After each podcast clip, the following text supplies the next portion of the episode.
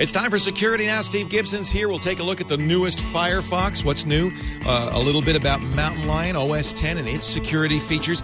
And we'll hear from Paul Vixie, the guy who practically invented DNS, talking about why his company, ISC, helped the FBI take over servers to protect people infected with DNS Changer. Paul explains all next on Security Now. Netcasts you love, from people you trust. This is TWiT. Audio bandwidth for Security Now is provided by the new Winamp for Android, featuring wireless sync and one-click iTunes import. Now with free daily music downloads and full-length CD listening parties. Download it for free at winamp.com/Android. Video bandwidth for Security Now is provided by CacheFly at CacheFly.com.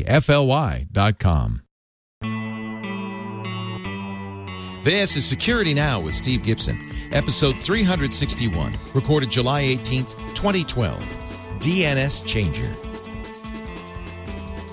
Security Now is brought to you by Ford, featuring the MyFord Mobile smartphone app for electric vehicles. The MyFord Mobile app makes the electric driving experience fun and efficient. Learn more about Ford electric vehicle technologies at ford.com/technology. And by audible.com. To download a free audiobook of your choice, visit audiblepodcast.com/securitynow. It's time for Security Now, the show that protects you, your loved ones, and all you know, all about you. For privacy and security online, then nobody better than the explainer-in-chief himself, Mr. Steve Gibson. Hello, Steve. Hey, Leo. Great to be with you again, as always. I was just showing Steve some fine Cabernet sent to me by a viewer. I'll save it for you because I know you're a Cab fan. That's my poison. Yep. Preferred poison. So today I'm really interested because, you know, I have been and I remain so, and I'm willing to have my mind changed. Somebody tweeted me because we were talking about another topic. I think it was Windows or Microsoft's strategy. And I changed my mind on the air because Andy Anako convinced me that Microsoft's strategy was actually good for consumers. And I said, wait, well, there is a strategy? Well, that was my problem. But, you know, I thought this is a badly run company. They're telling people ahead of time that here's a new version of the phone system, Windows Phone 8. It is going to be available sometime in the future, and any phone you buy today will not be upgradable. That to me was like Osborne, the Osborning of Microsoft, saying don't buy it. Whatever you do, don't buy the current product because the new better one's coming and you can't upgrade. And he kind of convinced me that, yes, but it isn't this honest, telling consumers this is, you know, Apple would never do that, but really, isn't it more honest to say, look, we got something better coming along. It's bad for business. And so I changed my mind, and somebody tweeted me saying, you're such a flip-flopper. And I really wanted to kind of say, no, it's appropriate to change your mind when presented with new information. And if there's absolutely. So I am prepared. All of this a long way around saying I'm prepared to change my mind on my position, but I'll restate it that the FBI mishandled DNS Changer, that they should not have kept that DNS server running silently along until last week, that they did us all a disservice. But I guess we're going to talk about that today. Well, yeah. What I liked was that I ran across a really nice sort of retrospective, here's what happened by the god of DNS. And I'll set this up after we get caught up with the week's news by explaining a little bit more about who Paul Vixie is, because, I mean, he is DNS for all intents and purposes. He wrote BIND, which is the original DNS. Yeah, I think it's like from version 4.2 something to 8 point something. So like 4.2 through 8.2, he was the chief officer. And what I liked about what he wrote was there were a number of useful insights that I thought would, first of all, this gives us some really great background. This was all sort of brought to the fore because I was surprised by the amount of popular press that this is weekend before last, the weekend before the Monday that these alternative servers, the DNS servers that had been sort of switched over to and commandeered and well, you know, we'll explain all this. But I was surprised how much of the popular press got involved warning people that malware was going to strike on Monday. And it's like, okay, wait a minute. It already struck. Way the wrong message. Yeah. And so it's like, okay. And so anyway, I saw what Paul wrote and I thought, okay, this is, there's so many really interesting points he makes that they're just, it's perfect discussion for us. So that's our podcast for today. I think people are going to find it really interesting and a bunch of interesting news. And I'm prepared if need be to modify my opinion. I can't think of a single thing that would make me. But and this may not. It isn't my goal to do so. Right. But I listen. But Paul Vixie says something. I listen. Right. Yeah. Yeah. I would. If you say something, I listen. If Vixie, there are certain people you just know they know their stuff. All right, before we go any farther, though, let us talk briefly about our friends at the Ford Motor Company. I want you to go to ford.com/technology today and take a look at the amazing technology that Ford is building into all their vehicles right now. Technology like the incredible 2012 Ford Focus Electric, which is available, the first Ford all-electric vehicle that's widely available. They did a... something called I think it was a Transit, which was for kind of for local deliveries, things like that. But now they've got this amazing 2012 Ford Focus, the beginning of an entire line of electric and hybrid electric and plug-in electric vehicles. This one's all electric, the most fuel-efficient 5-passenger vehicle in America. Excuse me, Google Chrome is bugging me. If anybody knows why Google Chrome does this, it wants me to go through my entire keychain and give it permission one by one. That's why I stopped using Chrome on the Macintosh. So let me just, I apologize. I'm going to have to interrupt this ad. We interrupt this ad for a word from Google Chrome. Go away, Chrome. I'm going to force quit it. Thank you. And continue on. Yeah. The 2012 Ford Focus, available now at EV-certified dealers. By the way, big tax break, big federal tax credit in most cases for this. But here's the thing I thought was very interesting. Ford, you see companies do this. You know, we're going to do a demo to give you an idea of what an app should look like. Ford has actually written its own app for the Focus Electric. This will be part of all of their electric vehicles and plug-in hybrid vehicles, too, as they come out. For BlackBerry, for Android, for iOS, it's the MyFord Mobile app. And it goes along with the MyFord Mobile website.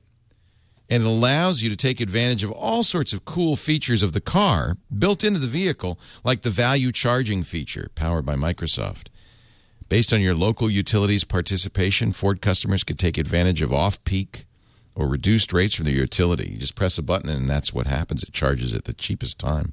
In fact, you can see how much money you've saved. This app will keep track of how much money you've saved in fuel, how much CO2 you've saved.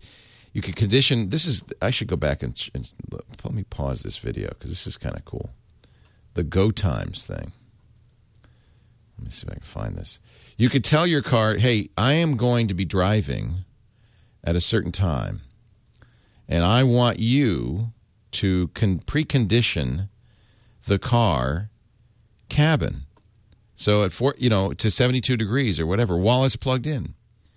There's just so many cool features in here. I want you to give it a try. And when you look at the Ford Focus, this is cool. Look at this. It's got an LED ring around the charging station. So you could go out in the garage and you could see the state of charge on that ring, but you can also see it on the app. It'll tell you. You know, it'll tell you how it's going, how the charge is going. This is just really cool stuff. It's the idea of taking a vehicle and making it a platform for the latest technology, for smartphone technology. The big screens in there that allow them to do change controls on the fly. Look at this brake coach. There's a driver's ed feature that teaches you how to get the most out of your electric vehicle. Just on and on and on. Ford.com/technology. That's the website to visit to find out more. Or visit your EV-certified Ford dealer and bring your smartphone so you can try it out today. Thank you, Ford, for your support of safety and privacy online with Security Now. Mr. Gibson, let us get underway. First, Firefox 14 came out, and I knew I knew you would jump on this. This is so cool. Go ahead. So yeah, we're now seeing a chain of releases from the Mozilla folks. Instead of having, boy, I know Firefox 2 we had for a long time, then 3 finally, then with 4 they began to accelerate their release schedule. I did see an ex-Mozilla person, and I don't know what cross he might be bearing or what axe he has to grind, complaining, saying that this new approach that the Mozilla team has taken is lowering the quality of the product, as if they're trying to keep up with the release rate of Google's Chrome browser. We're from our client standpoint, from the standpoint of users, I see nice things happening. So we got 13, which then jumped to 0.0.1 when they fixed a couple little release things just recently on June 5th. So 6 weeks later, we moved to 14. Now, what 13 gave us was the ability for a new tab to show a series of most visited thumbnails, and the SPDY protocol was enabled by default. And I ought to mention that a number of people tweeted me about SPDY apparently not being as speedy as we thought. It was one observation from sort of a grumbly old guy who seems to not be very happy with where HTTP wait, no, not that. HTTP 2.0 is headed. There are a number of sort of converging programs, and there were and in this posting he attacked all of them on differing reasons, and he did have specific things that he needed from HTTP that SPDY wasn't providing. And it's like, okay, well, sorry, we didn't provide what you wanted. So, I just think it's good that it's there.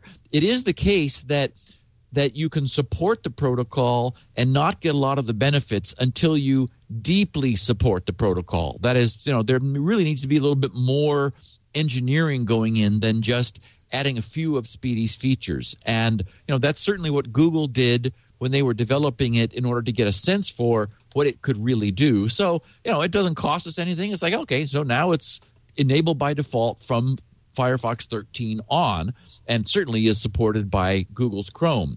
So now we're at 14 as of, I think, Monday. It was released. It was in the beta chain for a while. And as I understand it, they've got a number of major releases sort of moving along over time. One of the headline features of 14 is that it now supports Google's searches up in the, well, they have some funny name for it, the Wonder Bar or something. I can't remember what they call it. Yeah, the Awesome Bar, I think is what they call it. The Awesome Bar, right. Yeah. It's like, okay, well, I guess that's more awesome than not having it.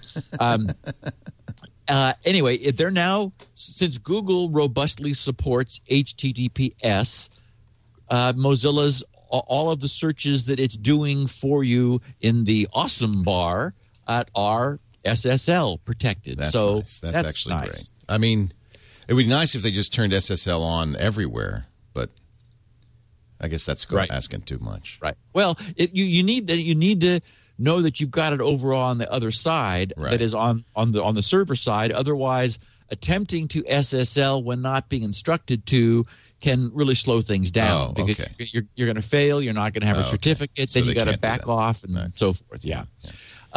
Also, they it's sort of in a bug fixy thing. They're now offering full screen support for Firefox under Mac OS X Lion. Yay! Which they didn't have before, especially since you were just saying a second ago that you were backing away from Chrome. I've been using Safari because Chrome is slow and buggy on Mac OS X, and so I'm trying Firefox 14. I made it my default browser today just to see.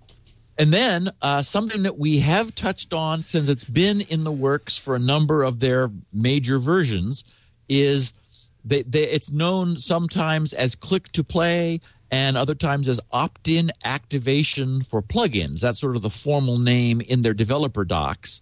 And it's at the preliminary stage now with a release target for version 16, so a couple more, obviously, major releases from where we are at 14. It's disabled by default, but once again, you can go to about:config. Anyone who wants to play with this, the idea is it's giving us, for the Firefox users who really do want the sense of and the reality of more control over their web surfing experience. So what I recognize clearly is that we're all not cut from the same cloth. There are people who just, they're not into security. They're not into the experience of using the internet the same way probably listeners to this podcast more tend to be. Those of us, for example, who are using NoScript and don't mind saying, okay, wait, this website doesn't seem to be working right. Let's, enable scripting and see if that fixes it. So that we're in general not surfing with scripting enabled. Now, natively in Firefox, you'll be able to not surf with plugins enabled, like Flash, like Java, and anything else that is an add-on to your browser, unless you selectively enable it for a page. And you are now able to do per site enabling, so that you could say, well, when I'm if I have a plugin that Google wants to run, then fine, I'll allow Google to do it, but not if I'm randomly surfing around the web and get zapped. And in fact, we'll be talking a little bit later in this podcast about a new multi-platform Trojan which has been found, which infects Windows machines, Mac machines, and Linux machines. It's an equal infecting opportunity Trojan. So there's obviously some benefits to not running with plugins going all the time. This is built into 14, disabled. So you go about:config, and then since that page is ridiculously full of settings, you want to search. Just put the phrase plugins into the search term. Even so, you get a huge list of things. Look about 2/3 of the way down, and the item you're looking for is plugins.click-to-play. It'll be set to false normally. You can just double-click it to turn it to enabled, and restart Firefox and experiment with this new feature. So anyway, I'm delighted that they're moving forward. I'm a little upset with Chrome at the moment, because it really seems to be suffering from what Firefox was suffering from for quite a while, and that is it's become quite memory intensive. Bloat is the word I'm trying to trying to work around saying. If I launch it, it squats on about 333 megs of RAM just firing it up. I love their security model, that they have a separate process model and they're communicating cross-process, that each tab is in its own process. There's a lot architecturally that I think they've done well. I hope at some point they will, as the Mozilla folks did, realize, while we've been busy adding things, this thing has gotten really big. We need to now step back and get this under control, because, it's – I have Task Manager running in Windows, and I launch Chrome, and as I said, about 1/3 of a gig of memory is just gone, taken by, and that's without any expensive pages loaded. So, Chrome, at some point, I hope they are going to get that under control. Speaking of which, they have just taken themselves, that is Chrome, to version 20, and it's 20.0.1132.57 and counting. They fixed 3 critical vulnerabilities. 2 were use after free errors, where memory is released, but there's still a pointer to it, which a clever hacker can use in order to exploit that fact, that dangling pointer, essentially, in order to execute code of their choosing. There was also that something that they described as a layout height tracking bug, which they called a critical vulnerability. So somehow someone clever found a way to do that. And in fact, the guy's handle is MAIUBIZ. He's someone who has found many bugs in the past. And I had forgotten that they have a security hall of fame at chromium.org. And they really do pay out. The top two guys who have been finding bugs have earned for themselves each $60,000 by finding and reporting. That's not bad. You could make a living doing that. It is. And in fact, just for these three critical vulnerabilities, this MIAUBIZ guy, who's number three on the Hall of Fame, although he's ranked there with a bunch of others who also have made $10,000. For these three, he received $8,000. And I don't know whether that 1,000 was updated in the Hall of Fame list yet. But so, yeah, you know, there are guys there who have made $60,000 thanks to Google's paying people for finding problems, which I think is, you know, effective for them. This also includes some stability improvements for the browser, as well as updates to the Flash Player plugin. The Flash Player plugin? Okay.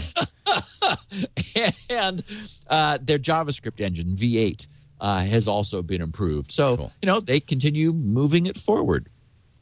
And just after the podcast last week came to the news was the fact that Yahoo lost control over 450,000 logins for their voice messaging service. And they, of course, learned the way these companies do these days, unfortunately, because their email, their customers' email addresses and plain text passwords were posted publicly. So this tells us not only was their security not up to par, because it was an SQL injection was able to go in and query an SQL backend database that was available. So not only was that a problem, but what was stored in that database was plain text passwords, no hashing being done. So I mean, it was and the way people began to see this also, and we see this also, was that they, you know, people began to get their accounts hacked. So the hackers stated that they posted the data to highlight the need for improved security. It's like, okay, well, good. And Yahoo's response was, we are moved aggressively to fix the problem, which I guess is better than being unaggressive about fixing it. So, in the news, I guess in the last day or two, Leo. Yesterday. Marissa Mayer. Yahoo has acquired a new president. And that's actually very exciting. It's a daunting task. I was going to say, don't you think it's too late?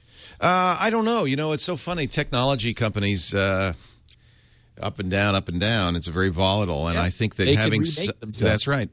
Yahoo is still a strong property, and having somebody like Marissa Mayer at the head, there's a lot to do. But I think she can bring. She's such a marquee name.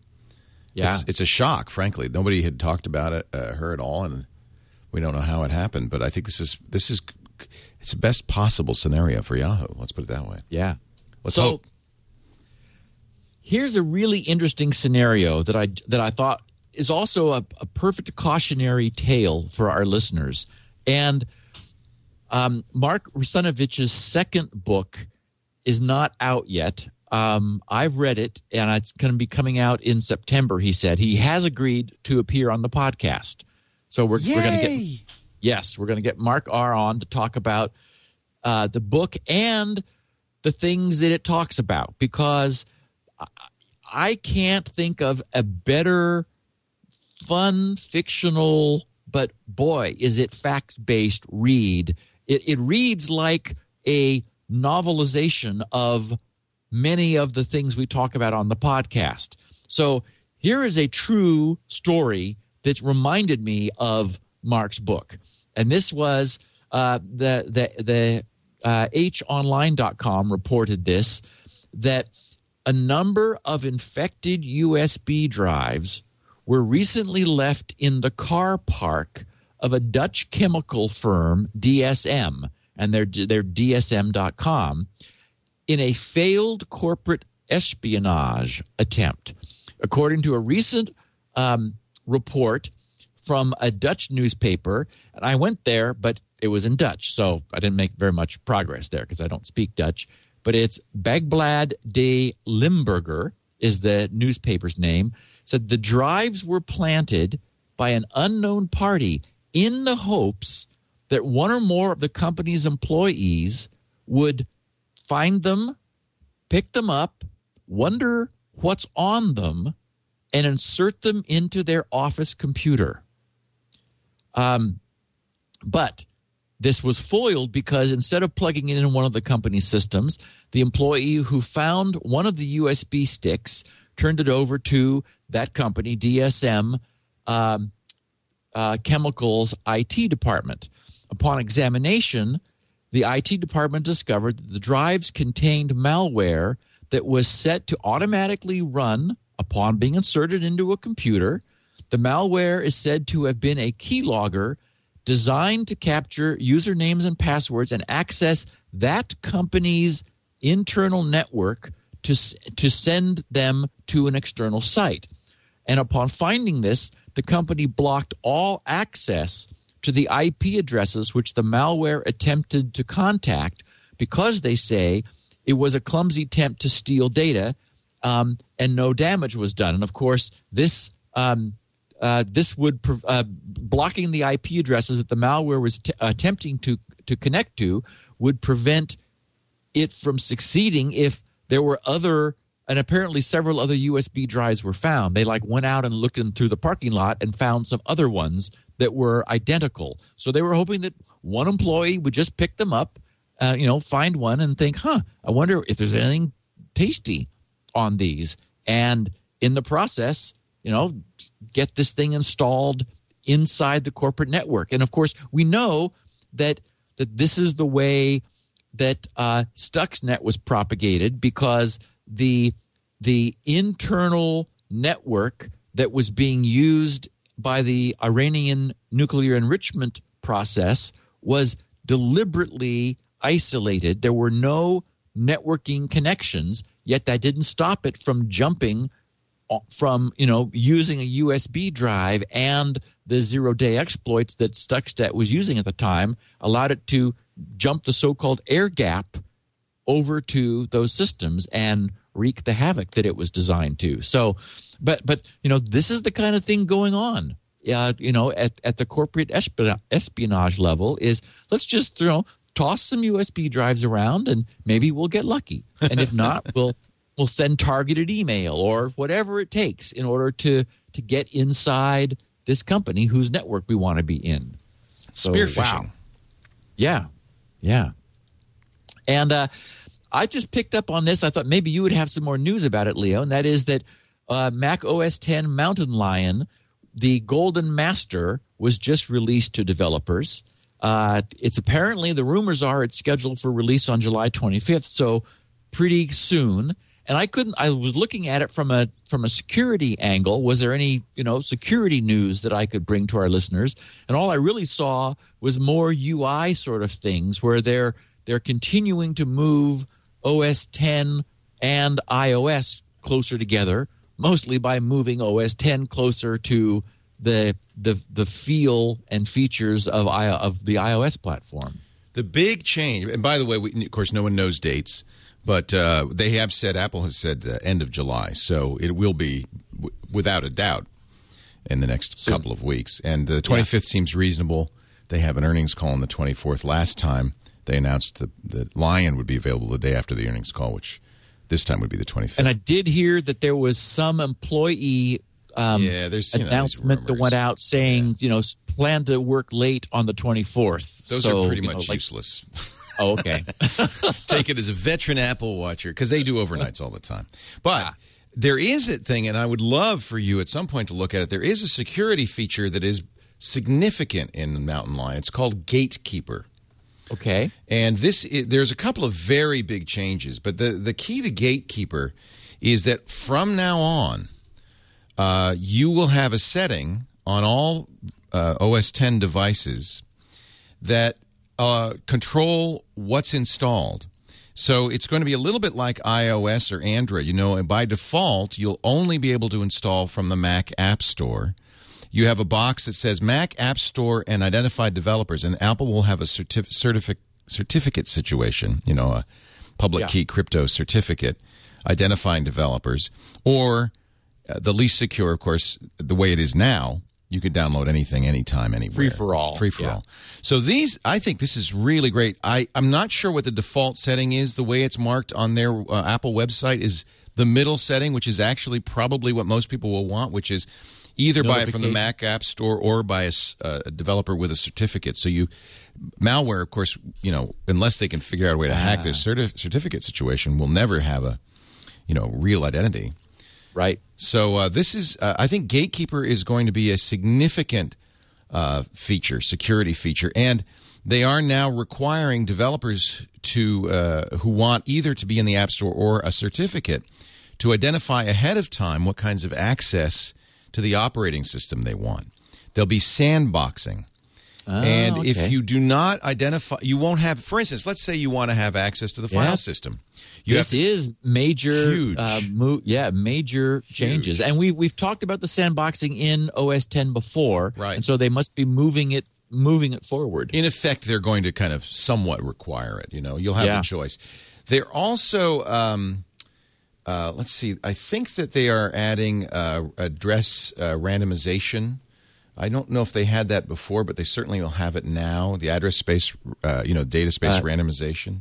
Yes, ASLR. What I remember was that it was not as robust as it could be, and that they were going to be increasing it to make it more useful somehow. My suspicion is that this will be the beginning of that. And then they are adding to the privacy controls. So as you know, the do not track setting will be added to Safari.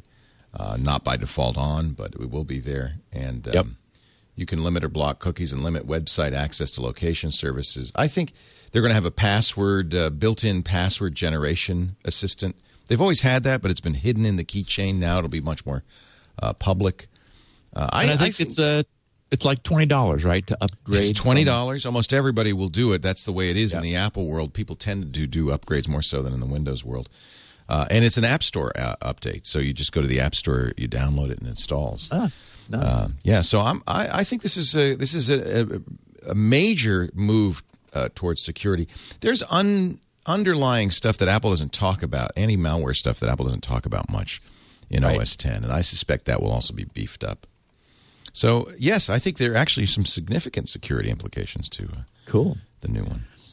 So F-Secure, the well-known security company that we refer to every so often when they come up with something interesting, discovered a cross-platform Java Trojan. It's the first one that we know of which runs on all three major platforms. There have been some Mac and Win cross-platform malware. This one now brings Unix and Linux into the fold. And they show in their posting the source code for or the Java code for this, where it uses the system objects get property and gets the os.name, changes it to lowercase, and then it checks to see if that contains the string win.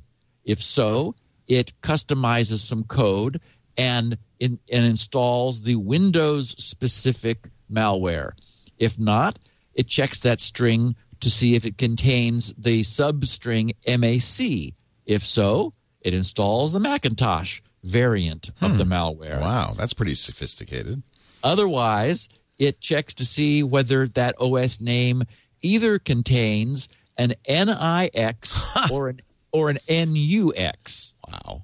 And if it's either of those, it installs the Linux Unix malware. So they called it Trojan Downloader Java /getshell.a for the Java component. And then either W32, OS X, or Linux, get shell.a for the three different versions. And interestingly, the OS X or the OS 10 is a PowerPC binary. They couldn't be bothered to update it, for crying out loud. That's ancient history. So you have to have Rosetta installed on an Intel platform. And Rosetta does not come with Macs anymore. So either they're intentionally targeting old systems, or freaky, or they don't know what they don't, you know, maybe they just don't know how to update the code. Yeah, odd. That's weird.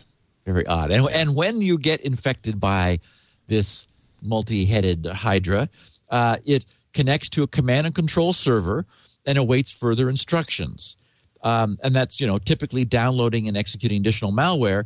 They have been monitoring the command and control server with their own honeypot install, and so far no instructions have been forthcoming, but, you know, maybe the bad guys are waiting to acquire a critical mass before they start using it. And then we also had a Dropbox spam and outage event in the last couple days. European Dropbox users began receiving gambling casino spam to email accounts which they only used and set up just for Dropbox accounts, which was, of course, the canary in the coal mine that, oops, you know, somehow email accounts got loose from Dropbox. And the last posting I saw from Dropbox was at 3:37 p.m. Pacific time yesterday, where they said, and I should mention that there was also an outage, about 30 minutes, where Dropbox stopped working. And we don't know if it was Dropbox taking themselves offline in order to fix the source of the security problem, or I also heard reports that it was some sort of a denial of service attack against Dropbox. So at this point, things are a little bit muddy because this has just happened. But the Dropbox PR face said, "We're aware that some Dropbox users have been receiving spam to email addresses associated with their Dropbox accounts. Our top priority is investigating this issue thoroughly and updating you as soon as we can. We know it's frustrating not to get an update with more detail sooner, but please bear with us as our investigation continues." And I want to thank Brian Krebs, who was my source for this information. He was on top of it and tracking it down. And while I'm thanking people, I want to thank Daniel, who's in Bedfordshire, England. He said, "Hi, Steve, Leo. I've been listening to you guys since the first episode and want to thank you and Leo for making my journey to work so much more enjoyable. I bought a copy of Spinrite many years ago in support of your podcast, but never had the opportunity to use it. Well, it finally happened. My hard disk failed. And rather than worry about data loss," and he said, parens, "fortunately, I use Carbonite," he said, "I immediately went looking for my copy of Spinrite. I popped it in, and 2 hours later, I was up and running again. So yet another hard drive saved. Thank you for a wonderful podcast and building an HDD recovery tool that does what it says on the tin for a very affordable price." Does it come in a tin? No. I like the idea, though. I love you might want to put it in a tin. Love the jargon.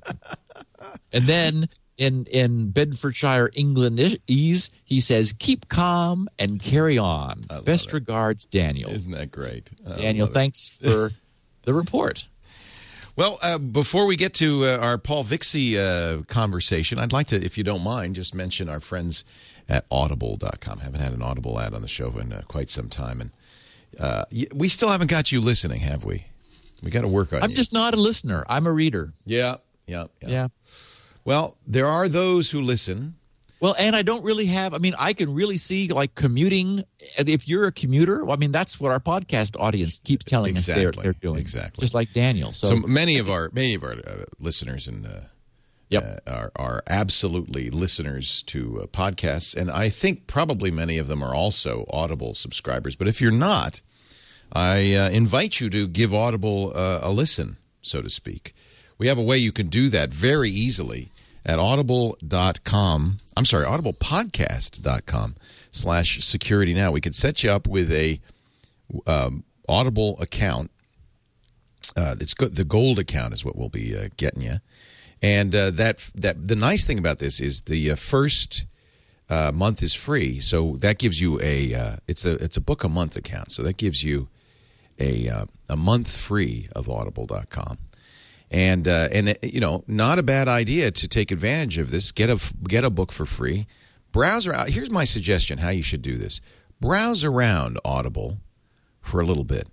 And look at all the titles. There are it's a lot to see. There are 100 and some thousand titles in here, and all kinds of stuff. There's history. I listen to a lot of history on Audible.com. I really love the variety of history. But there's also, let's see. There's history. There's nonfiction. There's fiction. There's sci-fi. Yeah. Yep. In fact, your favorite, the Honor Harrington series. I believe is complete on here. Let me just check. If there are 57 books, then it is complete. Well, there are not 57 books, but there, sometimes it seems. How about 14 books? I think that's the number. That's the full number. Yeah. David Weber's amazing series. So, you know, that would be a good choice. I know a lot of you are, in fact, sci-fi fans. But there's all kinds of stuff. Here's a dramatization of Macbeth. Spy to Lie, former CIA officers teach you how to detect deception. There's a lot of security stuff on here as well. So here's the deal. I'm not going to tell you what to listen to. We recommend Audible books all the time. But I am going to invite you to visit the site, browse around. There's even, you know, I know many of you are Harlequin romance fans. There's no bestsellers, award winners. Everything on here is great. I guarantee it. You can preview before you buy a book, and so I think that's probably a good idea. Listen to the reader a little bit. Let's see here. Rich Dad, Poor Dad. What the rich teach their kids about money that the poor and the middle class... See, this would be useful. ...offered me the choice of contrasting points of view, one of a rich man and one of a poor man. So you can listen to these on the site for a little bit just to see if you like it. Oh, here's a good one. What the most successful people do... Before breakfast, a short guide to making over your mornings. What an interesting idea. ...from my family who, quite reasonably, expected the hours after school and work to be family time. So any kind of the Barefoot Executive, how about that? The Ultimate Guide. Let me go back. That looked kind of fun.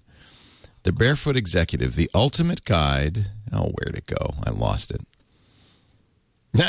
To something. Here it is. To being your own boss and achieving financial freedom. Sci-fi, fiction, nonfiction, history, technology. There's a ton of science and technology. I listen to a lot of science books on here. The thing about reading or listening to Audible books is, here's Ray Kurzweil's newest, The Singularity is Near. Oh, this is great stuff. This is science fiction couched in fiction and nonfiction. So here's the deal. Go to audiblepodcast.com. /security now, audiblepodcast.com /security now, and sign up for the gold account. Is Daniel Suarez's new one on here? Is Kill Decision out yet? Not yet, but any minute now that's going to be out. If you want to get started, Demon and Freedom would be a great place to start. Audiblepodcast.com /security now. Sign up for the gold account. That's a book a month. First month's free. That means your first credit is free. But it's and yours to cancel at any time, so you can keep that book forever if you don't want to pay anything, but I think you're going to want to stick around. Great stuff. Richard Dawkins has a new one. Love his stuff. The Magic of Reality, How We Know What's Really True. Wow, that sounds interesting. We're going to call something real if we can detect it directly with one of our five senses. What about a distant galaxy too far away to be... Oh, I'm adding that to my wish list. That is awesome. I love his stuff. Audiblepodcast.com /security now. Give it a try. We know you'll love it. All right. Back we go to the task at hand, Mr. Steve Gibson. You know, I did realize I was thinking about commuting, and it is now the case that the standard image you see of any sort of gym club environment is everybody with things in their ears as they're on their treadmill or they're doing their machines. We don't know if they're listening to music, but could also be audible podcasts. I really like listening to books because you know, you don't have enough time in the world to read, frankly. Yeah. And so that hour a day that I work out, that's an hour a day of extra reading. I think that's really, really nice. Okay, so all right. Who is Paul Vixie? I pulled together some sort of interesting and fun bio stuff because I wanted to give our listeners a sense for who this was who wrote what I will then read. So he's got his PhD. I put PhD in DNS. But he, that's true. He is Dr. Paul Vixie. He's the chairman. He's currently the chairman and founder of Internet Systems Consortium, ISC, who internet savvy people know is the publisher and maintainer of BIND. And by the way, the people who ran the FBI server for them. Yes, exactly. And I said, I as I was researching this, I said, I note that Paul was also previously president of ISC in addition to chairman and founder, because I found this dated January 15th of 2011. He says in quotes, "I am relieved." And then he said, "That lovely double entendre is what Captain Pike said to Captain Kirk." That's right. That is nerdy. At the end of last summer's most excellent reboot of the Star Trek series. I didn't remember what, like, Pike was in his wheelchair at that time. Right. And he said, "I am relieved." He said, "I am likewise relieved to have been relieved of my longtime post as president of ISC by my good friend and long associate Barry Green. I continue at ISC as chairman and chief scientist, which is the equivalent to me of escaping to the candy factory. When ISC was smaller, this was the half of my job I loved most." So this is Paul's way of saying, you know, I love the technology, but I was president for a while, and boy, am I glad that I get to hand that off now so I can just get to, you know, play with the technology again. So he was the principal author, as I mentioned before, of BIND from versions. He took it up at version 4.9 and carried it through 8.2, and I'm sure most of our listeners know that it is the leading DNS server software in use today. You know, there are other server companies. I mean, you know, for example, OpenDNS famously uses their own. Microsoft got into the game late. But, you know, the big DNS servers, the big iron DNS servers, they're universally running BIND. It is like it's the gold standard. Paul was the principal author of the DNS RFCs. He did RFC 1996, which is the DNS Notify RFC, which is, provides a means for a DNS server to notify one that is authoritative to it that it's got changes in its records. RFC 2136, which is the DNS update spec. RFC 2671, which is eDNS, our DNS extension fields and how they're handled. Then he co-authored 1876, which is DNS LOC, 2317, which is DNS for CIDR, for the where you don't just have networks that are A, B, and C class, but you have flexible masking so you can sort of tune networks to whatever size you want. And RFC 2845 for DNS TIG. So, I mean, he's like, you know, really been into it. And I found another little thing written about him that says he served as president of MAPS, PAIX, MIBH, as CTO of AboveNet, MFM, and on the board of several for-profit and non-profit companies. He served on the Aaron Board of Trustees since 2005, where he served as chairman in 08 and 09, and is a founding member of ICANN, the Root Server System Advisory Committee, RSSAC, and ICANN Security and Stability Advisory Committee, SSAC. Vixie has been contributing to Internet protocols and Unix systems as a protocol designer and software architect since 1980. So, 32 years? He's considered the primary author and technical architect of BIND 8, which was, for those who don't know, a major rewrite to like bring it current. And you know, these the open source projects do, if they have a really long history, they tend to get a little, you know, crufty over time. And so every so often you have to just say, okay, wait a minute, we're going to take everything we've learned and we're just going to start again. And so you know, it was time to do a major rewrite of the server platform. And he hired many of the people who wrote BIND 9 and the people now working on BIND 10. So he's, you know, he's really steering the future of DNS on the internet. And then in something completely different, but I just thought this observation was interesting, I found where he had written something sort of sad, but it demonstrates that he does have his finger on the pulse. He wrote, most new domain names are malicious. He said, I'm stunned by the simplicity and truth of that observation. Most new domain names are malicious. Every day, lots of new names are added to the global DNS, and most of them belong to scammers, spammers, e-criminals, and speculators. The DNS industry has a lot of highly capable and competitive registrars and registries that have made it possible to reserve or create a new name in seconds and to create millions of them per day. Domains are cheap. Domains are plentiful. And as a result, most of them are dreck or worse, which is sort of a sad statement. But, you know, unfortunately, this is what happens as something like this evolves and matures. So on March 27th, Paul wrote of his experience with DNS Changer. He said, takedown.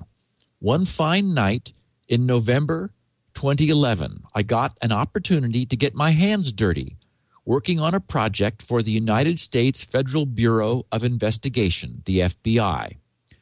They were planning to seize a bunch of computing assets in New York City that were being used as part of a criminal empire that we called DNS Changer, since that was the name of the software this gang used to infect 500,000 or so computers.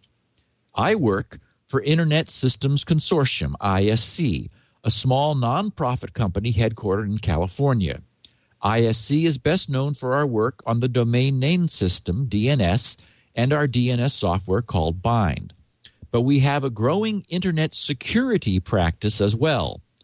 My task that night in New York City was to install 2 replacement DNS servers supplied and operated by ISC. This was important because the victims of DNS Changer were dependent on the assets that the FBI needed for evidence, and none of us wanted 500,000 DNS Changer victims to go dark. It was a little odd for ISC to send me, ISC's chairman and founder, on this job, but rank hath its privileges. It was a very long night, since there was no way to complete a detailed plan before the takedown began. After the DNS Changer gang was in custody and I could go intrusive on their equipment, it took me a couple of hours to figure out exactly how everything was wired together. And of course, I should say that by that he means, you know, he's just seeing some stuff running, but obviously he knows everything there is to know about the subject matter. But it's always the case when you're approaching something like this, it's like, okay, how in down at the lowest level of detail have they done this? You know, what ports are they using? You know, what relocators, what routers, what proxies? I mean, you know, he'd need to really understand it. So he says, it took me a couple of hours to figure out exactly how everything was wired together and to move the first group of victims over to ISC's replacement DNS servers. It then took a couple more hours to move and test the rest of the victims. All this long night, I had a cell phone headset in one ear and a half dozen chat windows open on my laptop. The full takedown team was worldwide, and there were other actions occurring elsewhere. By the time we were done and it was safe to power off the DNS changer equipment, it was 7 a.m., and I nearly missed my train. Note to self, if another chance comes along to run, huffing and puffing, through the New York City subway system and Penn Station, trying to keep up with a younger and better conditioned member of FBI's New York division, take it. But maybe next time, bring better shoes. So about cleanup, he says, since the original court order that authorized ISC to install and operate these replacement DNS servers was due to expire on March 12, 2012, a new DNS changer working group, DCWG, was formed to handle victim notification and remediation. We had roughly 4 months to identify and notify 500,000 or so DNS changer victims and to help these victims clean up their infected computers. Many victims would have to reinstall Windows on their computers, which at first was the only sure cure for this particular infection. On top of that, many of the victims have had their DSL or cable modems, their home routers, reconfigured by the DNS changer malware. So that's one point we want to talk about is, as we know, that this stuff was able to access their routers and change the settings there, so that they were using ISC's replacement DNS servers even if none of their computers are still infected and even if none of their computers were running Windows. Most Internet users do not have the skills necessary to check and repair the configuration of their home routers. And most Windows users are also unwilling to reinstall Windows.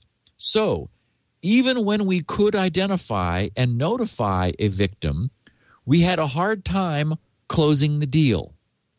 We didn't make it. When March 9, 2012 loomed, we still had hundreds of thousands of victims dependent upon ISC's replacement DNS servers. Therefore, the FBI asked the judge for an extension, and we were given 4 more months. No fooling around this time. There won't be another extension. It's now or never. Put up or shut up, etc. Noting that no private company or individual can legally operate this replacement DNS service on the open internet unless they have a judge's permission to do so, many ISPs are now starting up replacement DNS servers inside their own networks, accessible only by their own customers, in order to control the risks that they would otherwise face on July 9th, 2012, when the second and final court order is due to expire. But that kind of risk management isn't the same as cleaning up the problem. I don't think we want to kick this can down the road. If an ISP wants to run a replacement DNS server for the purpose of forcibly breaking these computers in small batches to get their owners to call in and then ask for help, that's one thing, but it's just going to be a new permanent service that the ISP offers these customers.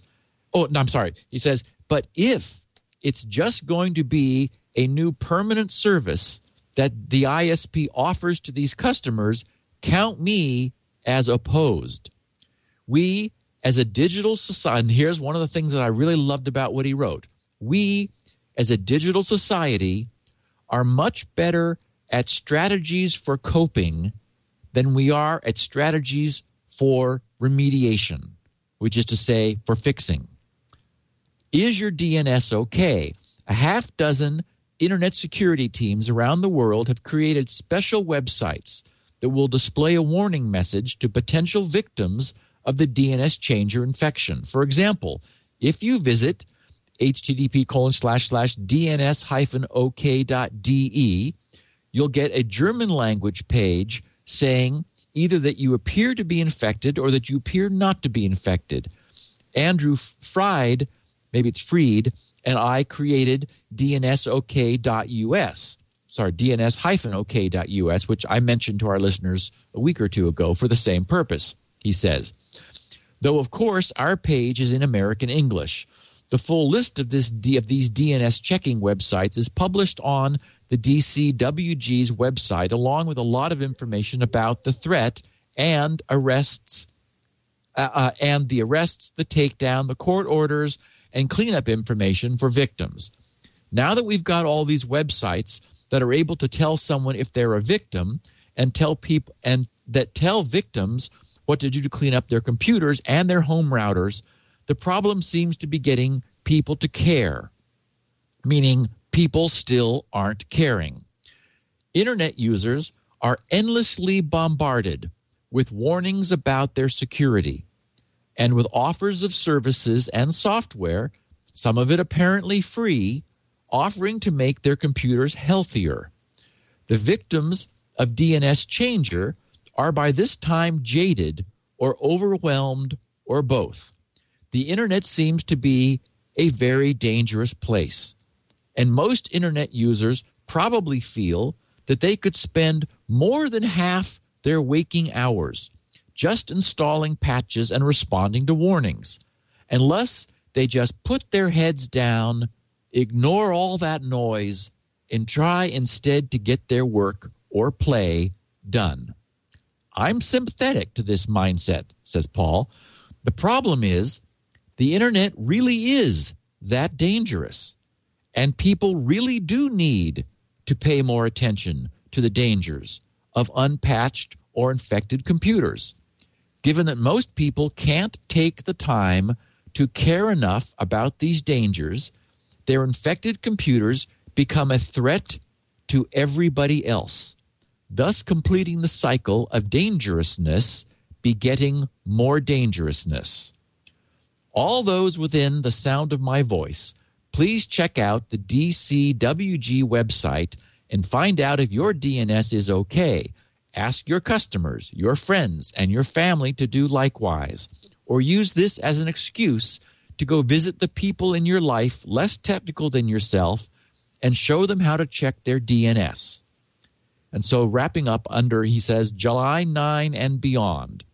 On July 9, 2012, the replacement DNS servers operated by ISC will be shut down. Remember, he was writing this on March 27th.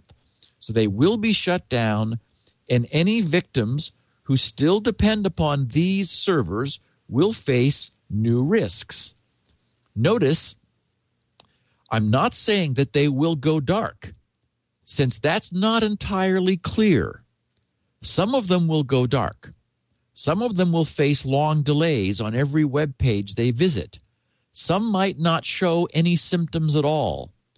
The long-term risk I foresee is that some new criminal empire, or more than one, will offer services to again replace ISCs, and they will easily recapture a large part of the DNS Changer victim population. There are ways to do this that don't leave tracks. So not every criminal who does this will be automatically and immediately detected, arrested, and charged. I would like to see these computers cleaned up so they don't pose a lasting but latent threat to the rest of us. Speaking of lasting, latent threats to the rest of us. Oh, I'm sorry. Speaking of lasting latent threats to the rest of us, I was part of the Conficker cabal, recently immortalized by Mark Bowden's book Worm. We still don't know the identities of any of the criminals who foisted Conficker on an unready world back in 2008. But we do know that the victim population has not dropped below 6 million.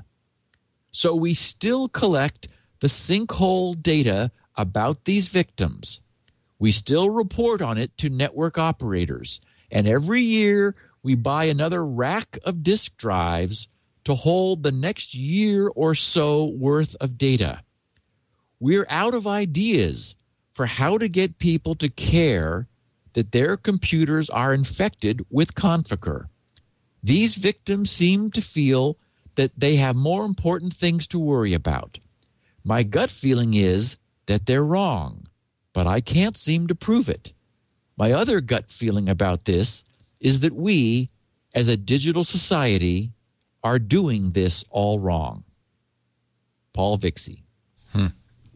So there's a lot of things to think about there, Leo. Absolutely. Absolutely. I still think you did the wrong thing, but that's... What's interesting, I was working with Jenny, setting up a new laptop for her. Hers was just getting old, and I wanted to get her set up with a new one. And we were sort of inventorying her existing one. I wanted to, in setting it up, not reinstall things she didn't use any longer. And it's funny because we were sitting side by side, and dialog boxes were popping up, which she was – her immediate instinct was to close them, say okay. And it was educational for me because, you know, I read these things. You know, I know that there's something that I'm being told, and I wanted to know what it was. But – I mean, you know, Jenny is not a computer person. She just wants to write her novels and screenplays and, as Paul says, get on with her life. And so this is all just intrusive for her. And she sees it as something she clicks okay to in order to, you know, just get on with what she's doing, which I'm sure, you know, she's representative of the majority of PC users. As Paul writes, you know, somehow we haven't done a good job of this. Somehow we have, I mean, and again, the listeners of this podcast are with you and me, Leo, but they represent the people, the broader, I mean, this narrower audience, this group who are the influencers of, you know, they're the people whose voice has been reached by Paul and through this podcast. And, you know, they're the tech support for their families and their neighbors and their coworkers. And doubtless they see this, as you and I do, that, you know, there's something not right about, you know, about, unfortunately, about the way this is working. And I thought these numbers were very sobering that, you know, despite months of DNS being misconfigured, they were never able to get, you know, the last third of these systems fixed, no matter, you know, how hard they tried. And here's 6 million machines infected with Conficker. And anybody who puts a packet sniffer out on the net is getting pinged by Code Red and NIMDA. They're still out there scanning the net, trying to infect machines. You know, I coined the term, as you know, a decade ago, IBR, Internet Background Radiation. That's what this stuff is. It's become part of the ecosystem on the Internet, and it is sad that we've sort of abused the users who just want to get their work done. You know, I detect a little hint of a kind of common paternalism that you hear from old geeks, and a little bit of blaming the user.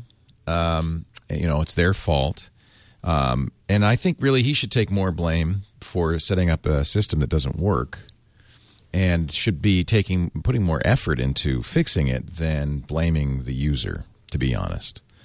That's what, you know, and there's a lot of old time geeks who say, well, if we could just get people to, he says something, you know, the most important paragraph to me in here is he says, if an ISP wants to run a replacement DNS server for the purpose of forcibly breaking these computers in small batches to get their owners to call in and ask for help, that's fine. But if it's just going to be a new permanent service that the ISP offers to these customers, count me as opposed. But that's exactly what he did. For 7 months. I no longer blame the FBI. I think it was a little misguided on Paul's part. But we could debate that. What I think the point that he makes that's interesting that I hadn't really thought about is, had they just pulled down those servers, there's the risk, and there's the risk now, that some malicious entity would just recreate that a server at that address. Yes, recapture. Exactly. Yeah. And it was the other thing he made clear that it wasn't obvious to me is that only by permission of a court could they operate servers at those addresses. Right. And this point about the ISP is that an ISP can control their network. The ISP's network is not the public internet.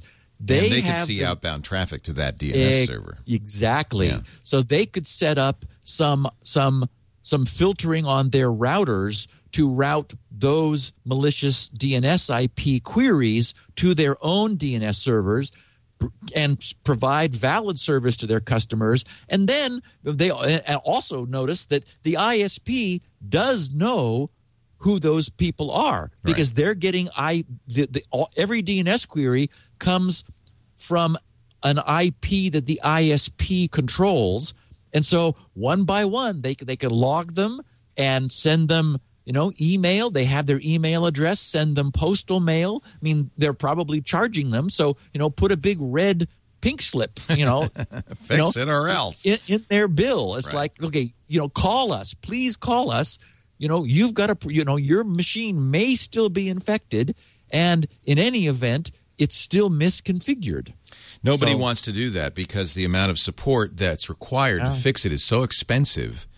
That no ISP wants to assume that mantle. I could promise you. It's just look at Comcast. How many millions, tens of millions of users do they have? They're the biggest ISP in the country. They start doing that. They're responsible somehow for fixing millions of computers. Fortunately, it does creep me out though. I mean, just the idea that in every ISP would be a DNS server or some filters. Like permanently it's just a redirect. It's just a redirect. It's a router saying, hey, if they go to this address, send them here.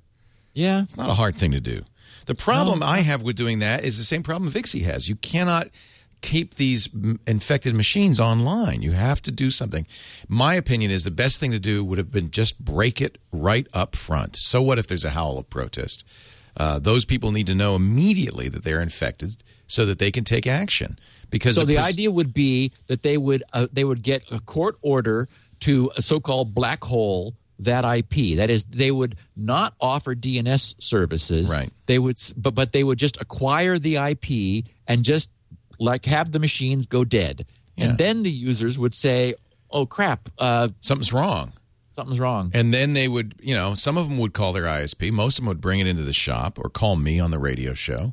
I wonder and we'd tell them what to do. The problem is those people for 7 months have been running infected machines. And, as you know, the chances that they have more than one infection are high.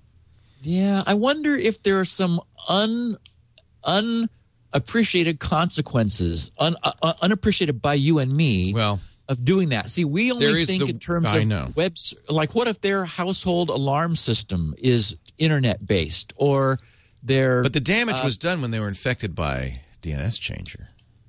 I think for Vixie, for ICS, or for the FBI to assume responsibility at that point. There's also, and I think this is really interesting, the notion that somebody might hijack that IP address. Yeah. Now, I wonder if you get the court order and you take the IP address and you black hole it, that kind of protects you, doesn't it? I mean, they do control DNS. So I don't know what the IP was or who actually owns the IP, but it must be that it was a foreign IP. Right. And so what they needed was they needed a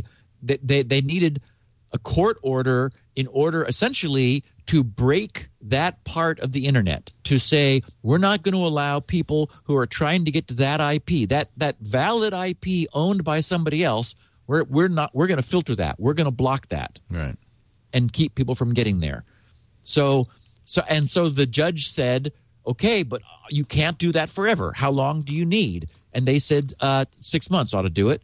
And it turns out, or 4 months, I guess it was initially. And it's like, oops, that wasn't enough time. So they went 8 months. The interesting thing is, and maybe this proves that their strategy worked, we didn't hear a lot of howls of my internet's down. We didn't hear any. None. So maybe that 7 months was, useful in getting people to fix it.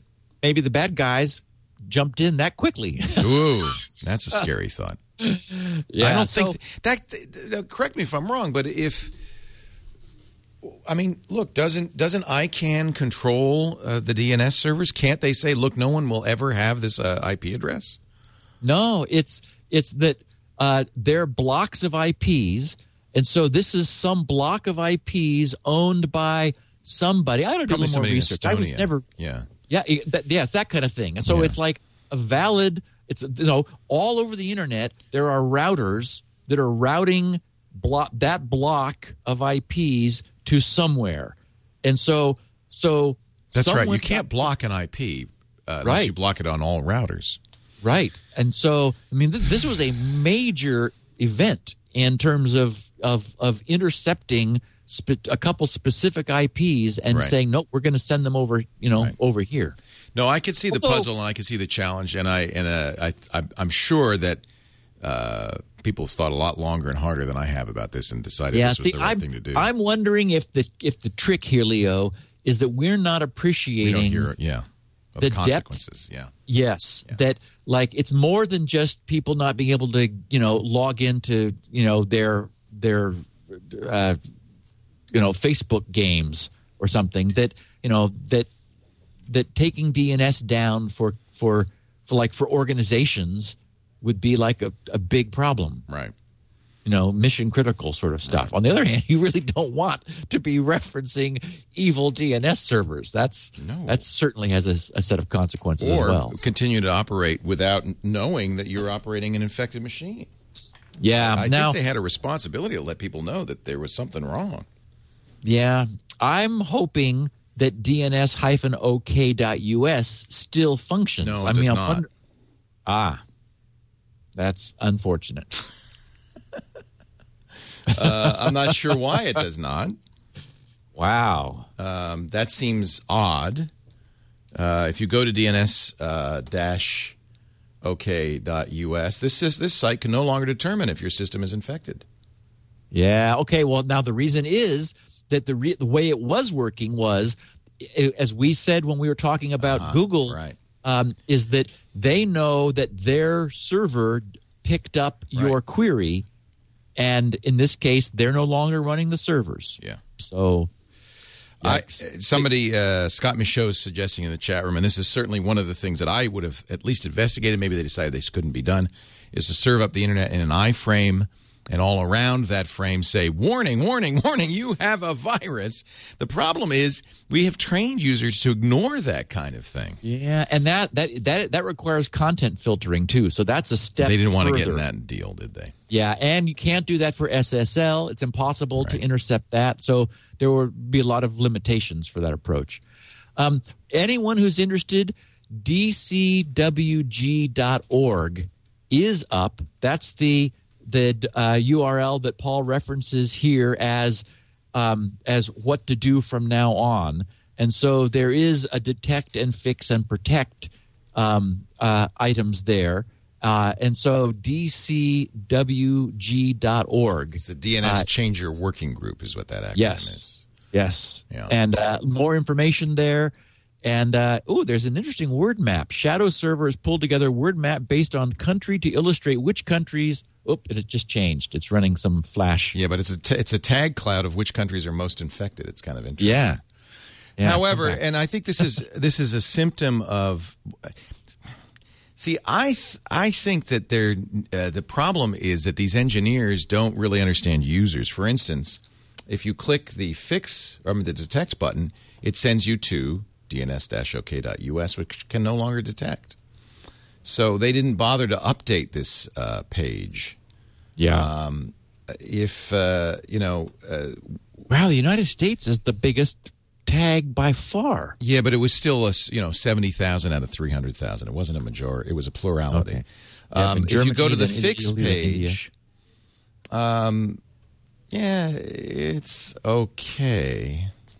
Wow, it's not very friendly. Yeah. I think that these guys, we need to, and the sad thing is the engineers who understand this do not understand users. And the users don't understand the engineers. So there's a real impedance mismatch here. That's the real problem. I love that. That's a great term for it. So the tracks just don't meet in the middle. Yeah. So I don't know exactly what the solution is. I would say if I were Paul Vixie and company, I would take this as a huge wake up call, because they don't want to have to ever do this again, and they need to figure out what's broken and fix it. Well, everything's broken. That's the problem, isn't it? It's an intransigent problem. Really? It really is tough. I mean, you know, when my mom is typing HTTP :// that tells you something. You know, this system was never designed for the applications it is seeing. We're just sort of limping forward, and you know, as he says, we as a digital society are much better at strategies for coping than we are at strategies for remediation.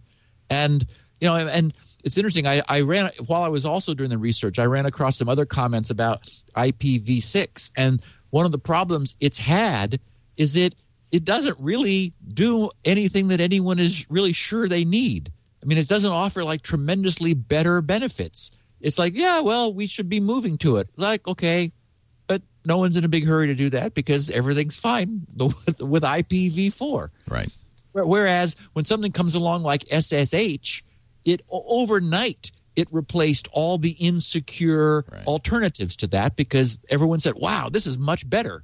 So you know, a protocol that really, I think this is in regard to Speedy, and this it was the guy grumbling about, you know, HTTP 2.0 and when are we going to get that and what's it going to do? And he used SSH as an example of a protocol that really did offer benefit, and wow, it got adopted. Right. And here, HTTP 1.1 seems to be good enough, and we're not sure where to go from there.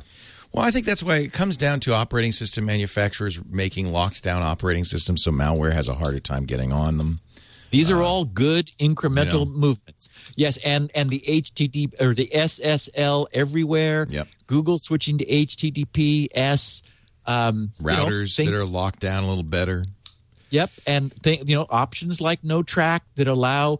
Or do not track that allow users to just sort of express a preference, which is this. I mean, this is all new technology. These are, this is the way we'll get there, is a little bit at a time. And as things get old enough, we can finally let them go. I mean, that's always been Microsoft's strategy, is they keep the old stuff alive for a long time. And we just lost compatibility with 16-bit code.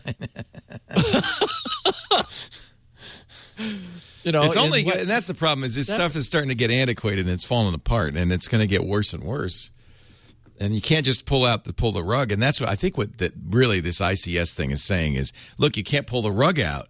You got to fix it before you pull the rug out. And so we wanted the 8 months to try to fix things. I think I may have mentioned that my buddy and yours, Mark Thompson, when he switched to Windows 7, he was stunned to see how much 16-bit code he was still using. Still running? Wow. Because it was just, I mean, it's one of the reasons I'm staying is I'm using Brief, which is a 16-bit. You're kidding me. That's a DOS program. Hey, I can wave my BlackBerry in front of the camera, Leo, and you'll see that I'm really a dinosaur. Gibson uses DOS. Steve Gibson does this show every Wednesday, 11 a.m. Pacific, 2 p.m. Eastern Time. That's 1800 UTC. Watch live. We, the chat room and I talk back and forth, and it's a good way to kind of be part of the show. But, of course, we make on-demand versions available always after the fact, both audio and video. In fact, Steve has an unusual version that only this show has. Two things, really. He has a 16-kilobit audio version for really small downloads. One-quarter of the size. Yeah, and transcriptions. Which are great if you like to read along. He also has a lot of other stuff, including Spinrite, the world's best hard drive maintenance utility, right there at grc.com. You must go there and get it. You can follow him on the Twitter at SGGRC. And we make the larger files, audio and video, available at twit.tv/SN for security now. Or, go to iTunes and subscribe. Next week, episode 362 will be a Q&A, so grc.com/feedback. Send your thoughts, your questions, your comments, whatever you want. I will go through the mailbag and we'll select a bunch and discuss them next week. grc.com/feedback. Thanks, Steve. Thanks, Leo. Have a great week. We'll see you next time on Security Now. Righto. Security Now.